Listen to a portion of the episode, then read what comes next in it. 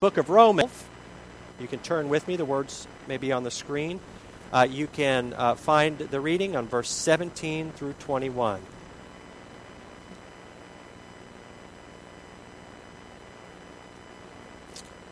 I invite you to hear the word of the Lord.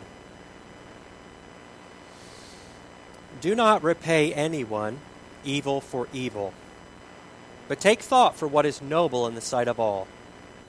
If it is possible, so far as it depends on you, live peaceably with all. Beloved, never avenge yourselves, but leave room for the wrath of God. For it is written, Vengeance is mine, I will repay, says the Lord. No, if your enemies are hungry, feed them. If they are thirsty, give them something to drink. For by doing this you will heap burning coals on their heads. Do not be overcome by evil, but overcome evil with good. This is the word of God for the people of God. Thanks be to God. Pray with me. Father, may the words of my mouth and the meditations of all of our hearts together be pleasing and acceptable in your sight, for you are our rock and our Redeemer. Come, Holy Spirit, and fill this place. In the name of Christ. Amen.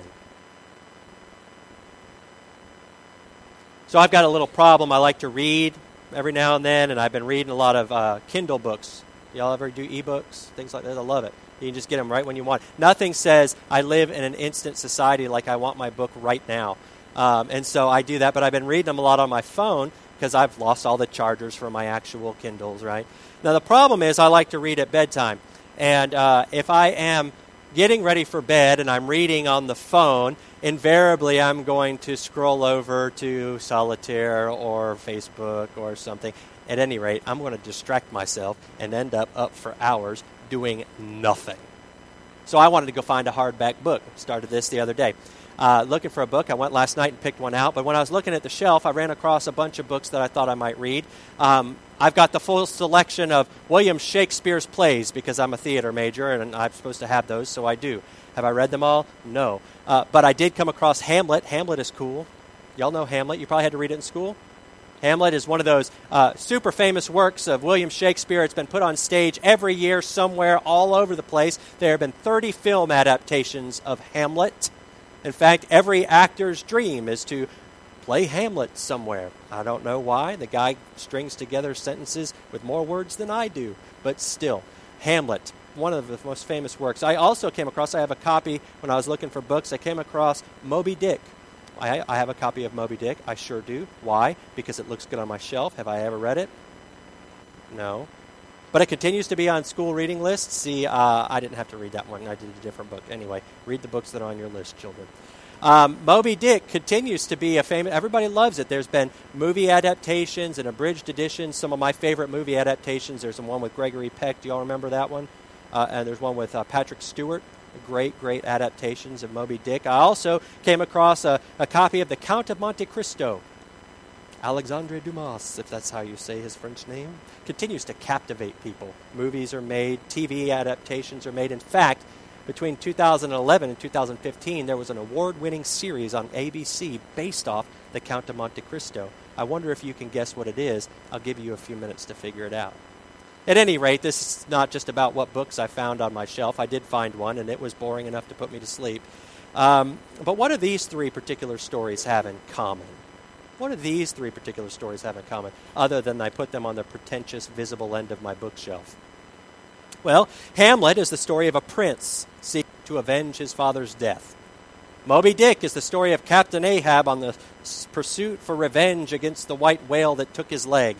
The Count of Monte Cristo is the story of a man who was wrongfully imprisoned and his subsequent pursuit of vengeance against those who put him in prison. So, what do these stories have in common? Revenge. In fact, that show that I was telling you about, adapted from The Count of Monte Cristo on ABC, it was called Revenge. Do y'all remember that one? It's called Revenge. A good revenge story resonates with people. Almost everybody likes to watch a good revenge story. That's why stories like these are told over and over and over and adapted into new situations. They're popular because we like them. People will make movies out of them because they will make money because people like them enough to pay to see them. What does it tell us? that stories like these have been told over and over and over, sometimes for hundreds of years. What does it tell us? That a TV series called Revenge in its uh, opening was the People's Choice Award winner for Best New Drama. What does it tell us? I wonder if it tells us that in living rooms across America, there are people who struggle with conflict in their lives, who struggle with the hurt that has been placed there by other people. I wonder if it tells us that across our country, across our world, people might feel like someone's crossed a line and taken something or done something that's left a debt in your life, and we all want payback. And we are captivated by watching other people do what we can't do. We love to see somebody get revenge. The popularity of a revenge story tells us that we have an epidemic of people who carry hurt in their heart and don't necessarily know how to deal with it. And so we watch other people get revenge. Have you ever heard the old philosophical phrase, nature abhors a vacuum? Okay, good. Wake up, everybody. You can play Pokemon Go if you're super bored. I just told the kids how to do it. You're welcome, by the way. You, nature abhors a vacuum. And basically, what that means is that every empty space gets filled up with something. If there's an empty space, something's going to fill it up. And I know this is true because every time we clean off my kitchen counter, invariably it ends up with chip bags and crackers and old homework and mail that nobody really knows what to do with. My counter abhors a vacuum and it will get filled up quick. Amen. So does my passenger side car seat and everything else. My trunk, I don't know what's in there. Nature abhors a vacuum. And it's the same way with our hearts. It wants to be filled up. When we are hurt, and we feel like something has been taken from us, we got to fill that space again. It's just a, a, feeling that we've got. In other words, if conflict causes some kind of emotional or physical debt, we demand repayment. We call it payback. We demand that the debt gets repaid because we don't live well with an empty space in our hearts. Revenge is a form of debt payment. It is. If you hurt me, then I hurt you. Debt is repaid. You take from me, I take from you. Debt repaid. You damage my reputation, I damage yours. Thank you, Internet. The debt is repaid. Or so it seems. When revenge is used as a form of repayment, I, I have this question where, where does it stop? Where does it stop? You hurt me, I hurt you. Well, you hurt me back, and I hurt you back. You hurt me back, and I hurt you back, and on and on and on and on and on into this cycle. It's like looking into a mirror with a mirror behind you, ad nauseum into infinity. Where does it stop? And if we die trying, what do we do? We pass it on to our children and pass it on to the next generation and onward and onward. These cycles of vengeance continue, and we've seen them play out like that across the world. I'm not making this stuff up. Take a look at the conflict that continues to, to roil and go on in the Middle East onward, generation after generation, feuds between countries, rivalries between families, payback between siblings. There are siblings that are in their 80s and they don't know why they're fighting, but they're paying each other back for what each other did to them when they were four, five, six, seven, eight years old, and it's just on on and on. Spouses living in cycles of getting back at one another, making sure they get theirs and making sure they know what's going on because you're just paying each other back for wrong after wrong and you're just passing the debt back and forth and back and forth, cycles of vengeance, because of this need we've got to be repaid. And I get it. But revenge doesn't repay debts. Revenge doesn't repay debts. It just passes them down the line. Maybe it got passed to you, maybe it's passed to somebody else, but the question is who's going to pay it ultimately? The buck's got to stop somewhere, doesn't it? Or are we comfortable taking all of our inability to express our hurts? Are we comfortable passing it on to somebody else, just vengeance after vengeance, and putting that into an echo across the world so that our children deal with the world of vengeance and their children deal with the world of vengeance, and on and on, and guess what? Everybody's just empty. Where does it stop?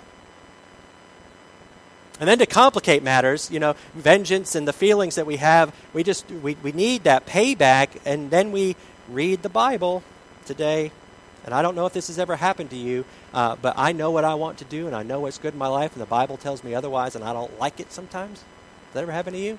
I don't like it, but there it is. Man, got to deal with it. Here we go. It seems like the Apostle Paul, who wrote these words in Romans, I just wonder if Paul doesn't understand what it feels like when there's a debt in your life. I bet I wonder if he doesn't understand that feeling of when you've been hurt, that feeling that says, I must be repaid, I must get payback. I wonder if he understands that. So let's see what he has to tell us in this passage. The first thing he says, uh, it seems to limit how we can actually get payback. Okay, so he wants to limit us a little bit. All right? Do not repay evil with evil. Kind of limits you a little bit because if somebody lies about you, you can't lie about them now. Okay, you got to figure out something else. Somebody uh, hurts you, don't hurt them back because you don't want to repay anyone evil for evil. If someone steals from you, you don't want to steal from them because you don't want to pay back evil for evil. So Paul's kind of starting us there. That's that makes it difficult. But then we read uh, that we actually aren't supposed to take vengeance at all. In fact, Paul reminds us that that repayment is not our responsibility at all. It belongs to God. Paul quotes a passage of Scripture that has God saying, Vengeance is mine, says the Lord. I will repay. Okay? It leaves me to wonder, very good. Now, God, what you going to do? I'm waiting, and I'm waiting, and when will you do it? It's interesting. And on top of that, on top of the fact that Paul really takes away this desire for vengeance, he goes a little further. Jesus did it too. These are some folks who really know how to get in your business. Paul said we should feed our hungry enemies, and if they are thirsty, we should give them something to drink. we all thought of that one, right? And he's not talking about a, bo- a bottle of poison or anything. He's talking about some nice, refreshing water. If we do this, the Bible says we will heap burning coals on their head. So, are we to then go ahead and find our enemy, give them a cold drink of water, and hope that all of a sudden we'll see them uh, with burning coals on their head? Are we supposed to do the right thing for the wrong reason? Not quite. These burning coals, these metaphorical burning coals that the Bible talks about, they have the same chance of purifying our enemies as they do punishing them. We're to be kind to our enemies, the Bible says, because the kindness we share might lead them to sorrow and repentance. That's a different vision than sometimes we feel when we deal with hurt. You remember in the story of the crucifixion, Jesus is on the cross and he looks down on everybody who's uh, beat him and nailed him there and, and got him in trouble to begin with. And he, he says, Father, forgive them. I know not, they know not what they are doing. That's a hard prayer to pray, isn't it? But the Lord prays that. And did you know, think about this, if you were to share kindness with somebody who's wronged you, if you were to say, share a meal with your hungry enemy, that's that very same prayer just served with silverware. But it's hard to do. It's hard to do, isn't it? Father, forgive me. All of this really makes sense, what Paul's telling, if you look at it from kind of a detached perspective. Yeah, yeah, sounds good. Be nice to everybody. Sounds good. Don't take vengeance. Sounds good. Except for when you've got, what do you call it? What, what do the young people call it? When you've got a beef. Is that what the young people call it, Brian? I'm asking you. Yeah when you got something going on. And it's just a hard word. It's a hard teaching from the Bible. It can feel like a burden put on top of an emptiness. But before we lose heart, we have to recognize this. I'm going to say this flat out to you. What Paul has asked us to do in this passage is too hard for us to do by ourselves. What Paul has asked us to do in this passage is too hard for us to do by ourselves. And that's why when Paul is writing in the letter to Romans, he doesn't get to these, this business of how we are supposed to treat our enemies and deal with our wrongs until a little over halfway through. Some of you have recently studied Romans and you'll recognize this. Paul chapter 12 is a nice little turning point from theology to practicality from here's let me talk about God, now let me talk about how you're to live. Paul spends the first 11 chapters before he gives us the hard ways that God calls us to live, he tells us about who God is and what God is doing. See, we can't do this on our own. We need God to do it. And so before he tells people about how to deal with the hurt in their life and the, and the debt and the desire for revenge, Paul's going to first talk about how God is at work. So when Paul writes this letter to the Romans, he's essentially writing this to a church with uh, division in it.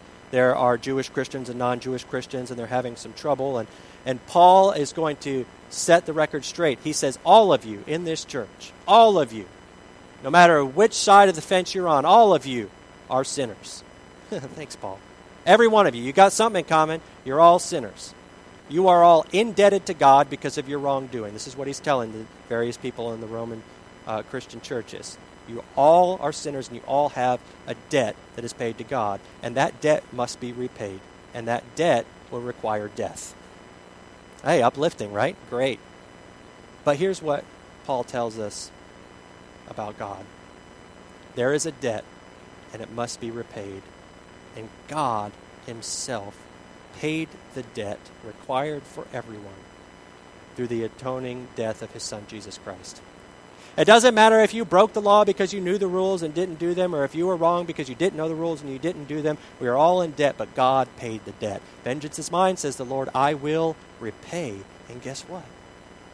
Paul makes clear to us throughout the first half of Romans that God pays the debt. And because we know that God pays debts, He's paid ours, this is then how we are to live. Listen to me. The people of God can let go of vengeance because God has paid the debt. God says, It is mine to avenge. I will repay. I will repay, says God. God will deal with those who have treated others with evil, and God will do that. This is the hard part in any little way that God chooses. We don't get to consult on that. Well, God, I think maybe if you were to, uh, you know, this, that, or the other. No, God's going to work this out in whatever way God wants to. And you better be prepared that God might deal with that person in the same way he dealt with you when you were lost in sin and death, and that is by forgiving them and showing them mercy and giving them a second chance. God says it is mine to repay. But see, when we talk about payback, I think we use the word wrong when we say somebody's done something wrong, I'm going to pay them back. No, no, no, no. They took it. They're paid. Who needs to get paid back? The person who's been hurt. We're the one who need payback. We need it back. When we talk, when God says it is mine to repay, I don't think that the scripture is only telling us that leave the revenge to God. He's going to take care of it. He will repay. I think that the scripture is also telling us that God will repay those who are hurt. God will repay. I think God has something in mind for the one who has been wronged, too, because when a debt has been left in our lives by the actions of another, God is the one who repays. God pays the debt. As someone hurts you, you don't have to hurt them because God can heal your hurt. God repays the outstanding debt in your own life. As somebody lied to you, you don't have to lie about them because God is the truth and God has, can heal that hurt in your life with the truth of His Word.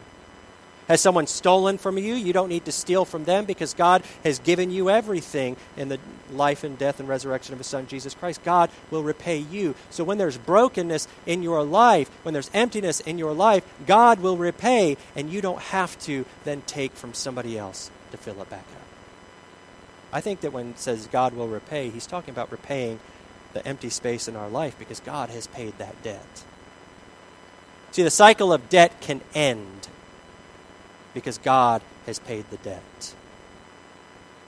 And we can let go of our desire for vengeance. It's hard, but we can, and we can leave it to the Lord because God has paid the debt that has been left in our heart, and God has paid the debt that we have left in His heart. God paid the debt through healing our souls in Jesus Christ.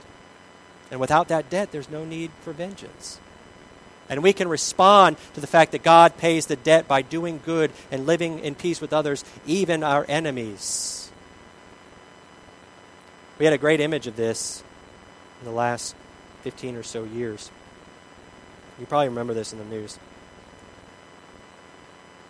The people of Lancaster County, Pennsylvania, they know what it's like to have a hole ripped in their heart.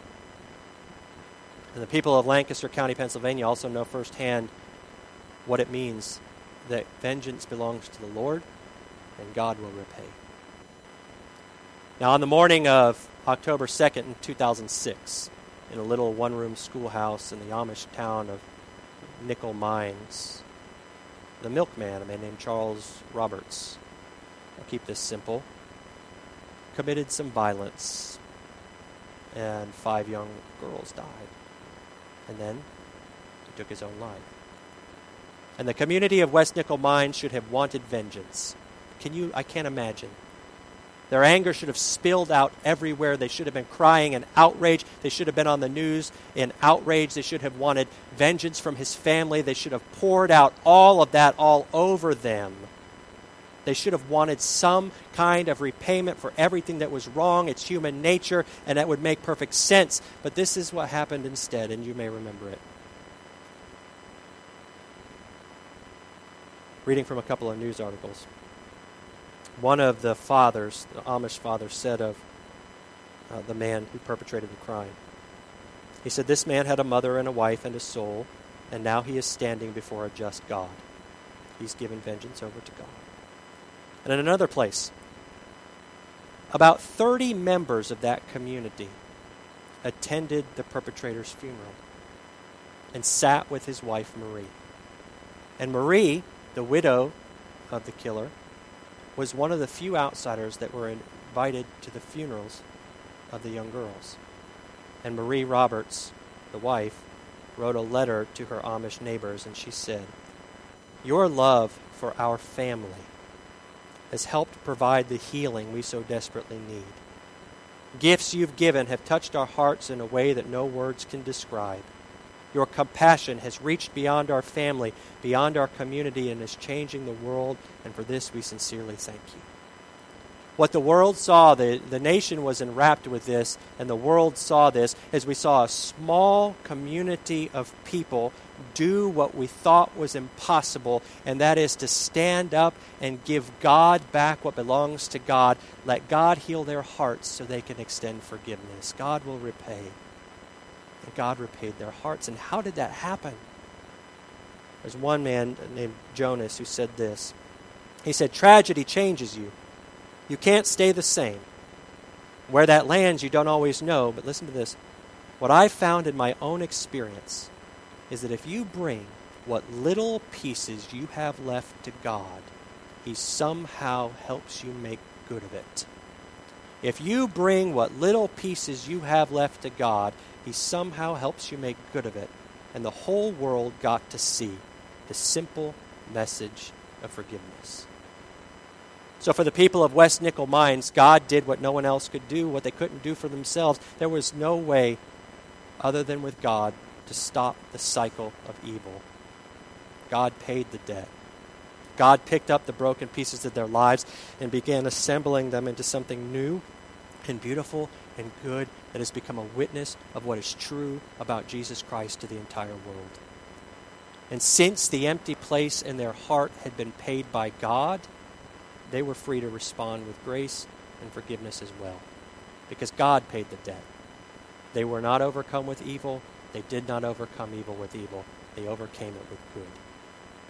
And so here's the bottom line for all of us there is hurt that exists in our hearts, and the question is how do we deal with that? If you hang on to it, if you hang on to it with anger and vengeance, their hole will always remain in your heart. The debt will always remain outstanding. You will never be able to fill it on your own. And more times than not, the person who put it there does not have the ability to fill it either. You just don't. You can want your whole life, but sometimes what happens to us just can't be paid back by people. But God will repay. God will fill the debt. God will meet the need. Just remember what Jonas, the man from West Nickel Mine, said. Sometimes, if you just take the broken pieces, you just lay them out to God, God will make something beautiful and good.